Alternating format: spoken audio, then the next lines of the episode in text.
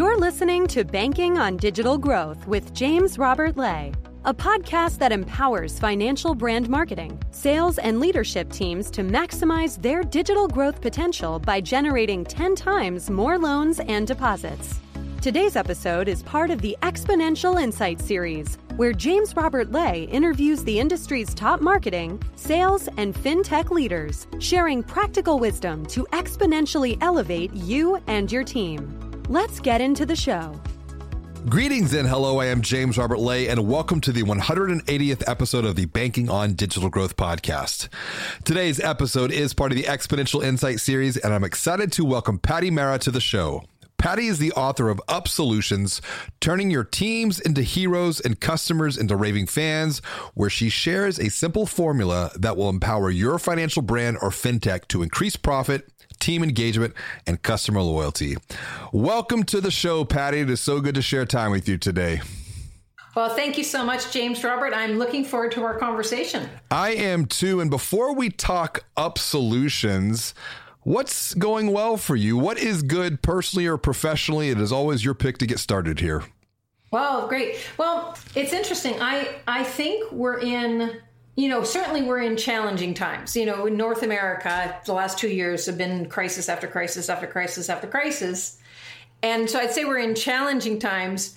And I think we're in the biggest opportunity of our lifetime. Yes. And if we're paying attention to, you know, what's our market, what do they need now because it's changed in the last two years? How do you create value for them? I think we have the opportunity right now is the most exciting and I think the the the most important time to future forward your business than we've had and will experience in our lifetime. So what's going for me right now? I you know launched a, a team out of I used to travel a lot for you know team training and working with biz- entrepreneurs all over North America mostly and it's all shifted into working virtually and that caused me to create programs that i'm loving and are just starting to explode. So yes. it's exciting times. It really is and i think it's this idea of it's they are challenging times for sure. We, we can't deny that but i think a lot of it is we have to be aware of just how we're feeling how we're processing this and and be as positive as we can possibly be because we can be the light in someone else's darkness. We can be the rock that someone else can cling to. And that's what this idea of leadership is all about. Um, I mean, I even think about banking and, and financial services and all of the challenges that we've seen here. And and let's get into it. I mean, because this this is this is why you wrote this book, Up Solutions. Um, it's a great read, uh, and and I read a lot. Uh, but as a fellow author, I always like to ask why. Why write this book in the first place because I know how challenging it is, number one, to write the book. And then number two, you launched this at a very interesting time as well. Well, the interesting time that it was launched wasn't planned. No, of course not. we were talking, you know, the book was published in the end of January 2020. And then, of course, March was the whole market changed. well, I'm, and I'm right there with you because my book published uh, was scheduled to publish in April of 2020 wow. and we're we are literally having this conversation because of the pandemic like this podcast has been a gift that has come out of the pandemic so why why write the book to begin with uh, I love the question because um, I would say it was a 10 year labor of love. I, when I talk about who I am and what I do, I, I would say I'm a passionate advocate for locally owned businesses. I think they're the cornerstone of communities. They bring diversity and interest.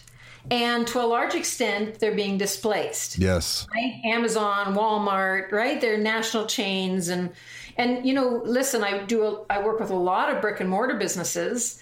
And I think we're in a renaissance. I mm. think brick and mortar are going to become more relevant. And, and to that end, you're watching Amazon open brick and mortar stores. You're watching brands that were launched completely online, virtually like Allbirds, opening brick and mortar stores, right? So there's that still that connection, that touch and feel. Yep.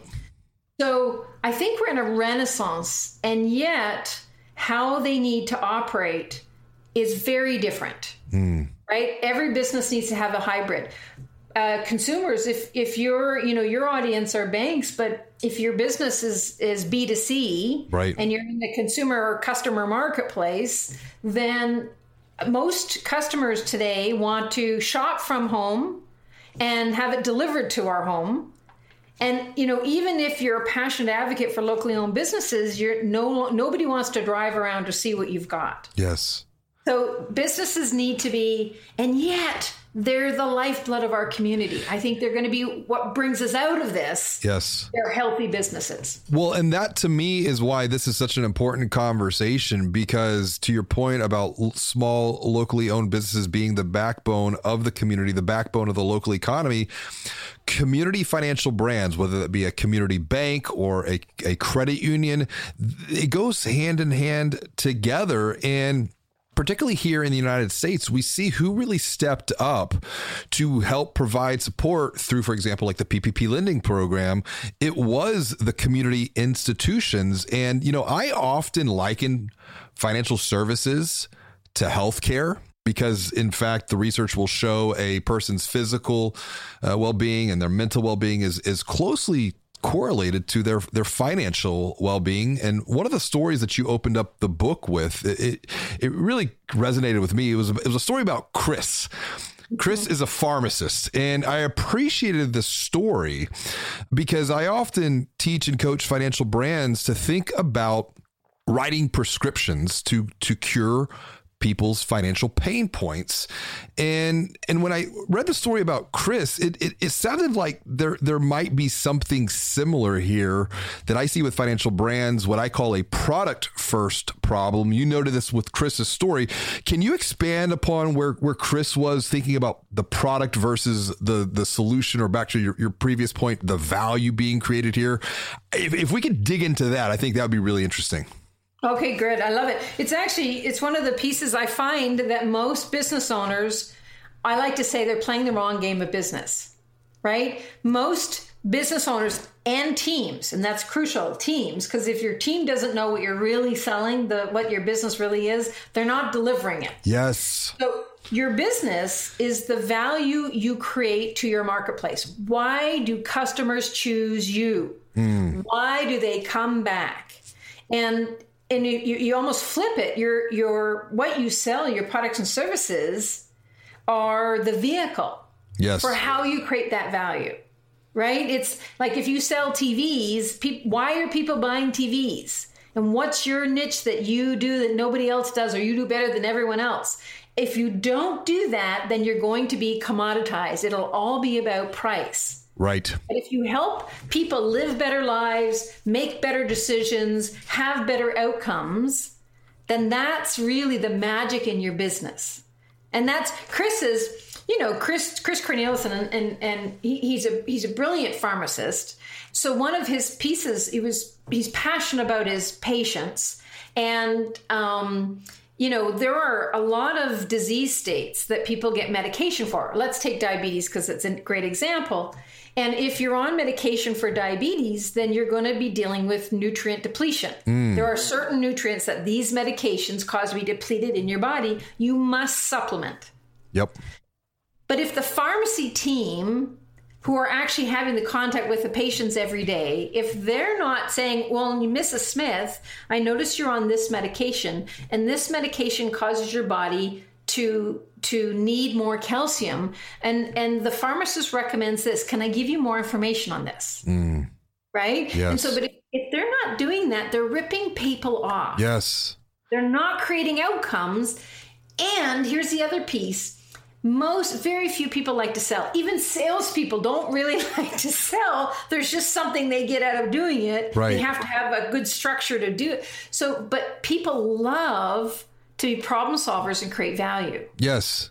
Well, that's so what, if you turn your, turn your team into problem solvers. Yeah, and and that's one of the big things that I, I I recommend for financial brands: help first, sell second. Because back to your point, helping it's so easy. It's human nature. We we we tend to want to help, but then when we're asked to sell, there's some type of like magical shield that pops up on both sides of that conversation, and it gets a little bit uncomfortable. I want to come back to your point of the the, the pharmacist here because you mentioned something about like as business owners, as entrepreneurs, even as financial brand leaders, it's a matter of perception. And I see this trickling down from the top all the way to the front line. When we do a diagnostic study for a financial brand, one of the very first questions that we ask, and we typically get a good sampling of, of just their internal team members, starting at the top and then working our way down. Why should I open an account at your bank or your credit union? 90 95% of the responses are because we have these great products, we have these amazing services, and we have some really, really good rates. And I'm like, yeah, everyone else just said the exact same thing. Tell me something that matters to me? What's important to me? And that's where I see is one of the biggest opportunities to transform that thinking beyond the product back into cures, prescriptions, pain, gain, all of that that stuff there. And so I'm curious, you note in the book that customers are a gold mine for independent businesses, independent firms, and, and, and independent. I see community banks, I see credit unions, and and you experienced this firsthand when you were working at a small bookstore in the mall uh, to put your way through college. You helped to double the revenue there. What happened to make that exponential growth? a reality. How did customers play into this? Because now we're moving from internal to external. Yes. Well, and the byline of my book is turning team into, teams into heroes and customers into raving fans. Mm-hmm. If you want raving fans, your teams need to be set up to win. Beautiful. How are they heroes? How are they your brand ambassadors? You need to know what the brand is, which is that value. But then how are they and are they set up to be your brand ambassadors? Um, and what you talked about, James Robert, is my origin story, if you will. And and it was a nondescript. It was a chain bookstore in a mall and but I had a really good manager, and the manager was anyone who walks in. It was simple, very very simple. Anyone who walks in the store, you're to stop what you're doing and say thank you know welcome. Can I help you find anything? Are you looking for anything? If they wanted simple stuff. Simple stuff, right? Simple, engaging. Yeah. If if they wanted something specific, you took them to the section, you put the book in their hand. Again, not it's aisle three, right? Yeah. And then and then the, the other piece was if we didn't have it, we looked to see is there something else we could recommend or could we order it? And we weren't allowed to. This was a small bookstore. But I have to tell you, I would say about 20% of our sales were special order because we did it. Right. Right. So when a customer, we had a sign on the, the back stockroom door that whatever's going on in your life is important, but leave it back here. Out there is all about the customer. Yes. So it was fun. Shifts went by fast. Um, we had very, most of the staff were students. We had very little turnover. And regularly, customers came back and said, I just want to say that we've been in almost every store in this mall, and this is the only one that someone said welcome, and we just wanted to say thank you. Simple. Simple. So that that little bookstore, again, this is the late '80s, was projected to do 500,000 gross revenue that year, and we did just over a million. Yeah.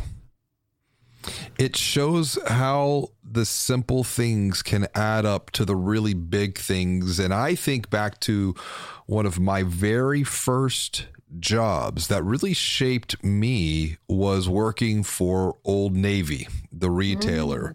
Mm. And very similar to the training that that you just shared, it was very simple. When someone walks in the door, you walk up, you greet them, you give them a blue bag, you offer to walk them around the store and shop with them. I kid you not. Old Navy was just coming into the Houston market. This was the late 1990s, early 2000s. It was just coming into the Houston market this is one of the very first stores in the Houston market. And I was the second round of hires.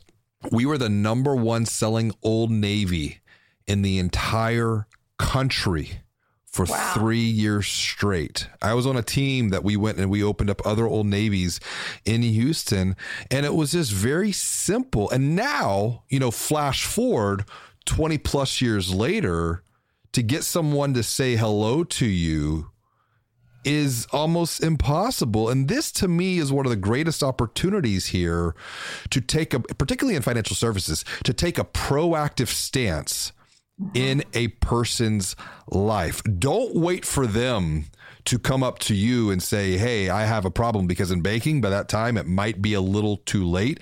And that's where I want to come back to the story of Chris, because one of the pains that you noted in Chris's story was the commoditization of prescriptions. Now we're seeing commoditization in almost every single vertical. It's very clear in financial services and when something gets commoditized, that really puts a lot of downward pressure on the pricing structure. And uh, Walmart, you noted Walmart. Walmart advertises prescriptions for four dollars, but th- but that's only half the story because I, I think it goes beyond that. Because competing on, on on price is a path towards the bottom. What are the opportunities in your mind to go beyond positioning around price in financial services and really go beyond positioning around what we would see as is rate or even service for that that matter. Where's where are some opportunities that we can expand the dear listener's mind here? Yeah i love it. So you just i think this is like one of the cornerstone questions. And i'm going to answer it a, a couple of ways. So first of all i want everyone to consider that your customers don't know the questions to ask to make an effective buying decision. Yes Okay, so that's the first piece. If you actually start paying attention from the customer's mindset, from the customer's perspective, it's really important. We all assume everyone knows what we know. If anyone who's worked in your, in you know, whatever, whoever the business is, if they've worked in the business for three months or more, they are an expert compared to the customer. The curse of knowledge curse of knowledge. So we assume they know. And so this is where we're ripping them off because they don't and we're not educating. I mean, every, regardless if you're in a bank or on a pharmacy, your every team member's job is to educate and offer. Yes. Because customers don't know when they're being ripped off. And if they don't know, if they don't have the information, they don't even know the questions to ask, then the only information they can make a decision on is price. Mm-hmm. And then we're commoditized. Right right? Yep. So, you know, with pharmacy, and it's the reason I work with pharmacy because it's almost like the pharmacy industry, and you can say about banking if this is true, but pharmacy in the States in particular has almost got an unfair market. Yeah. Right? I mean, they have to compete directly with their their they have to submit their patient data to their competitor. Yes. Right? Because the pharmacy benefit managers are owned by the insurance companies, which are owned by the chains. Right really just follow the math, right? So, so, and um, the reimbursements are being cut. They're getting back end fees like DIR fees that yep. just, you know, it could be a million dollars a year in back end clawbacks when they already weren't getting paid more than the, much more than the wholesale cost. Right. right? So, so if a pharmacy thinks their business is dispensing medication, they are going out of business. Hmm. Okay. Now, if a pharmacy thinks that their business is helping it could be families with young children it could be you know diabetes it could be helping employers in the community have healthy productive you know workforce. What's their what's their focus? What's their passion? How do they make a difference in their community? And their prescriptions are just part of how they do it. Yes. Same for banking. Yes. It's exactly the same for banking. What's their focus? I i I talked to, it was actually, this is probably 15 years ago. Um, and it was a, a um, an entrepreneurial bank. I think they were based in Georgia. Um, so the owner of this entrepreneurial bank, they really focused on working with local community entrepreneurial businesses. And this and, area, real fast, I'm going to cut in real fast. The, this area of of local community institutions empowering small businesses is one of the greatest growth opportunities. I've done a lot of thought leadership around this, which is where I'm I'm getting really excited. So so continue because it really is, I think, something that the dear listener can cue in and take notes on. Yeah, James Robert, I think you're queuing into something pivotally important because we're Eh, businesses are being underserved, underappreciated, and don't have access to the cash they need to grow yes. from national chains. They're not being looked after. I, it's huge. I think this, in order for community businesses to flourish, they need what you're talking about. Walgreens Walmart, CVS is to Bank of America, Wells, and the north of the border, TD, BMO, etc. And so this is where I think this this transformative moment of the micro having the potential to beat the macro, but it goes beyond just the brick and mortar experience. That's just one part of the equation. A lot of buying decisions in banking are being made before someone walks into a physical branch if they walk into a branch at all. But I think it's this advisory piece, this education piece to me. And I'll, I'll even go a step further coaching too has a unique opportunity within financial services because of the, the inherent complexities around money, whether that be on the retail side or on the uh, the business or the commercial side. Money is inherently complex. And from a, from a neurological perspective, that increases cognitive load exponentially. And just simply having a conversation, I want to come back to the point that you said people don't know the right questions Mm-hmm. to ask in the first place. And, and, and, and I think this is where your thinking and your book comes back into play because a, lot of financial brands, they think about upselling, upselling mm-hmm. the next best product. Yeah. But, but you say no, up solution is the opportunity. So I'm curious, can can we dive deeper into the opportunities to what I frame as putting the transformation of people beyond the commoditized transaction of dollars and cents? What does it mean to up solution? Perfect. I, I think let's start with because that's what people you're exactly right. Upselling, up solutions are the polar opposite. Mm-hmm. It's 180 degrees, polar opposite. Upselling is would you like fries with that? How yeah. can I you know, you're buying something for me. How can I get more out of you? It's transactional. Transactional. Up solutions is how can I create value that you leave with exactly what you need that you may not even know you need. Right. Right. It's it's it's personal. It's relationship. And um, I'll give you a banking example because this was this was this entrepreneur who owned this entrepreneurial focused bank, and and I, I think going back to your good, good or good questions, I think for in, in my opinion, in the banking industry, I think a good question is who's your market and what do they need to be successful? Because you're spot on that you know if you handle the finances if you if the lifeblood of their business so that they have the confidence to grow they know where to invest they know how they're doing. Yes. Right? So if i'm a bank and i'm targeting my you know local business owners what can i do to help them be more successful and and and then how do I position that right? Right. And here's here's an example. So this guy he owns his bank, they're marketer entrepreneurs, and every month a bank employee, a team member would be calling each of their customers, their their business customers, and pulling data. Mm. Right? They had this whole what was the data they needed to pull every month to do what they did. And somewhere along the way, he had this this you know this brilliant idea it was all captured. The team members in the bank were capturing it in an Excel spreadsheet. Right. So instead, they packaged the Excel spreadsheet, embedded the formulas, and sold it to their customers. Their customers were ecstatic. This was this whole tool that now they actually got to see transparently how they were doing, you know, helping businesses. One thing, helping businesses figure out what are the dashboard metrics they have to stay on top of right? Oh my gosh. Huge. So so this bank generated $75,000 of extra revenue that year, increased the results and satisfaction of their customers and they reduced the the team members it used to take the team an hour per per customer per business customer right. to pull that data and analyze it instead they just got a report from an excel spreadsheet because they sold it as a tool Digital growth is a journey from good to great, but sometimes this journey can feel confusing, frustrating, and overwhelming.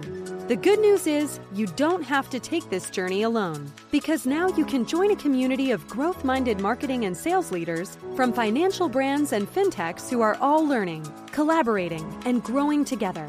Visit digitalgrowth.com slash insider to learn more about how you can join the Digital Growth Insider community to maximize your future digital growth potential. Now, back to the show. That's this idea of value creation. I can think of Keith Costello and Corey LeBlanc, who have started a new community bank that is digital first mm. called Locality out of the South Florida market area. And it really is to help do some like, how am I doing? comparatively because we all want to know that that idea of just benchmarking this is a fantastic example here i want to come back to a point you mentioned before too like with, with your own personal origin story working at this books bookstore because and we touched on this previously internal teams um, internal teams are critical to create a positive external experience. The front stage is only going to be as strong as the backstage. And when I think about this, I, I wrote Banking on Digital Growth, came out April of 20 April, May of 2020, but I got it wrong. I said it was a formulaic approach to growth. DX plus HX equals growth. A, a, a, positive digital experience plus a positive human experience will lead to future growth. But now, reflecting back on the pandemic, I missed it. it we have to rewrite it. EX plus HX multiplied by DX. That is what will equal growth going forward because a positive employee experience, when added to a positive human experience, can be multiplied by a positive digital experience. So it starts internal. What role? Do internal teams play and how might financial brands be able to gain buy-in and support? Because this is a completely different way of thinking. It's a completely different way of operating. And sometimes there's going to be resistance because change is hard and change is painful and don't move my cheese please. And well, yes, change is hard, and you'll start to see which of the team members actually want to go to the next level, right. and which don't, because that also happens. Yes. Right. So let's see where do, where do I want to start diving into that? First of all, I would say I think I like to talk about your team are the most important profit driver you have in your business. Yes. Right. If you're anything beyond a solo entrepreneur, your team are the most important profit driver in the business and they need to be set up to, to win. They need to know what is it they're doing? How do they create, create impact and value? Where is their purpose? Mm. Right, that they get to feel go home feeling like they're heroes because they've made a you know someone's day. Right, they're a big difference. So they need to know what the business really is, not what you sell. Yes. They they need to know the standards, how how to win at their role, right? If they don't, they're guessing, mm-hmm. and most of the time guessing wrong, even though they're trying to get win and guess right. There has to be a good communication structure, even just a minimum 20, 30 minute huddle once a week. Yes. So that they, they are in touch and they're in the loop.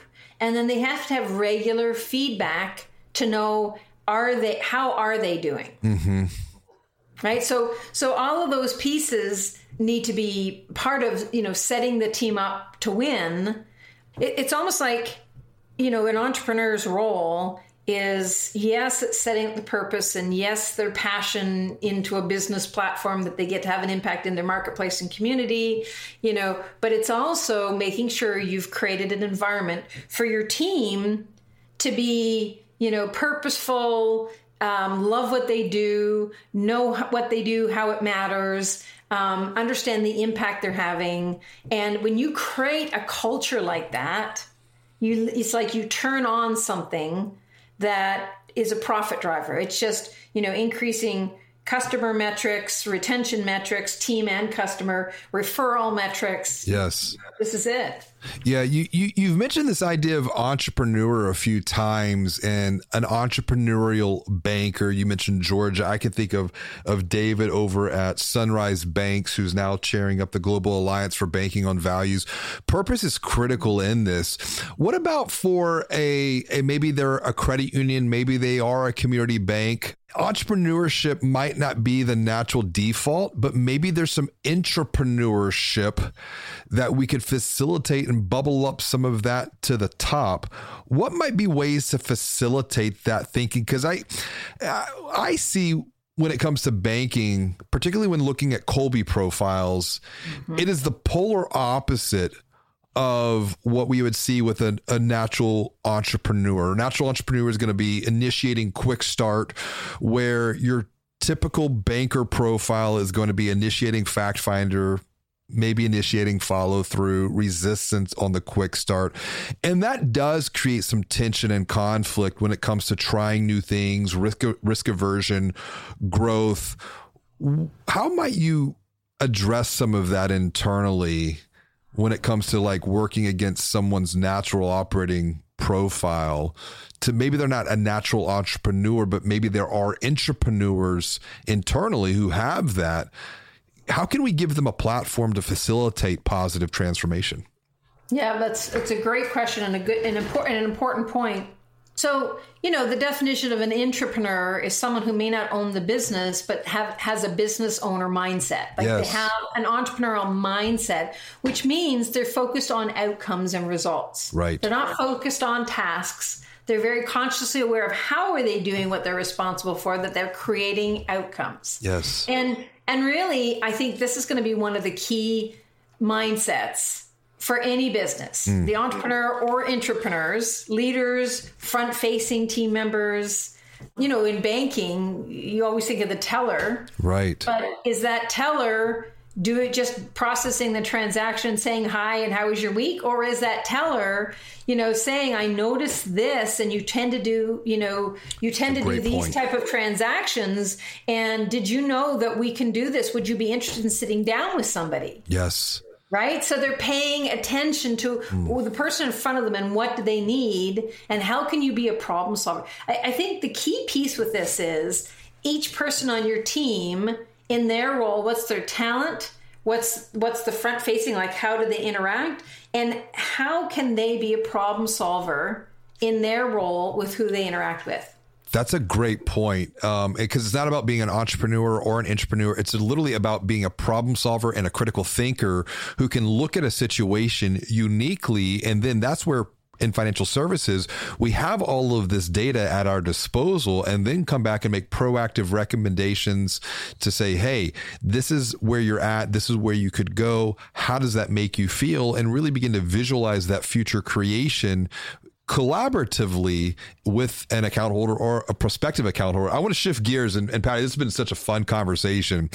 And I want to shift gears for a, a bit because you wrote an article to start off 2022 where you predicted that this is going to be the year of small giants and I it made it gave me a lot of hope, particularly working within financial services, working with credit unions, working with community banks, regional banks.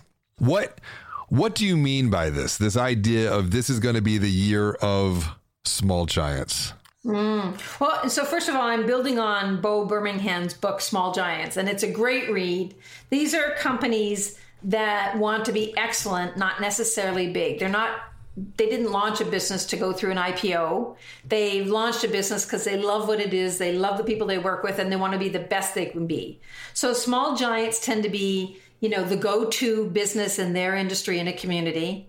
That they're very integrated in the community. They're very uh, experience and value orientated, mm. right? So I think I really think this is the year for small giants because again i think independently owned businesses are the cornerstone in their community and they're the ones that are problem solving and connected in their community and our demand our needs have changed so how are they out there delivering them but they have to think I, that's a pivotal piece we said this at the beginning of our conversation if you have a brick and mortar store you can no longer open your door and wait for people to come in right who are your customers? What do they need today? How are you reaching them? How are you creating value? What more do they need? And, you know, so, and being innovative on what technology can you harness? You know, how have things changed? And, and uh, it, it, I think small giants for me are business owners and teams that are very passion driven community focused and outcomes based. I, I, want to stay on this idea of community because it to me, I, have I've talked a lot about community. I've written a lot about community. I coach a lot about community, community development, not from a traditional sense because community goes beyond the physical boundaries now. Community comes back to values. It comes back to purpose. It comes back, and we're seeing that like Aspiration Financial is building a, a, a community brand around this idea of you know environmentalism, saving the planet, and they have product positioning, and it all speaks to that. You in your article referenced a, a, brand called Farm to Paw, and I love this. You know what? What has Farm to Paw done to be a small giant in their community because they really have differentiated themselves beyond commoditization. What's the story there? Uh, so Farm to Paw, first of all, fabulous, um, a, a, local entrepreneur, fabulous branding. I mean, the branding is exceptional. The store appearance, the team engagement, the setup, the setup to win. But you know, it started off with a boutique pet food store right? And and mostly, you know, it's it's in Canada, mostly Canadian products. They, a lot of raw it's only healthy stuff the owner is actually a canine nutritionist so they carry raw dehydrated and some kibble uh-huh. right trying to meet the needs of their community but they've it's fun you know it's fun and and back to customers don't know what they don't know they don't even know the questions to ask the number of times that the team have helped me make a decision that I feel like I'm having a better Im- impact on my animals, you know, but they're not they're not out there trying to be a pet food store for everyone who owns an animal. They are the go-to destination for people that their animals are part of their family. Yes right? So that they're they're passionate about the health and the outcome and all of that. And so they you know they've got these great branded bags everyone leaves with these purple bags so i, I do all my grocery shopping with farm to paw bags you know yeah you're a, you're a, uh, you're a walking billboard and i think what's interesting is like when i'm looking at farm to paw's positioning it says and this is on their website farm to paw is actively building a community of pet lovers that only want the best health solutions for their pets. And I've spoken about this. There, there is a niche banking opportunity for pet lovers. Like there could be so much branding, so much positioning, so much product development that would go back into this idea of a niche market. And this is just one of really, I would say hundreds, if not thousands of niche examples, because as Seth Godin wrote in his book back in, I think 2011, we are all weird. Uh, and it was the, it was the end it was the myth of mass and like this idea of mass like we're now coming back to the micro is going to beat the macro. Patti, this has been a great conversation. I appreciate the knowledge that you have shared, that you have transferred with, with our dear listeners. There's a lot of great insight and takeaways. But before we wrap up, what is the best way that someone can reach out and say hello to you to continue the conversation, to pick up your book? And I think you even have a couple of special resources just for them. Yes, please. So um, the easiest way to uh, get access is pattimara.com, P-A-T-T-I-M-A-R-A.com. You know, there are all the links to social media platforms, and please do connect.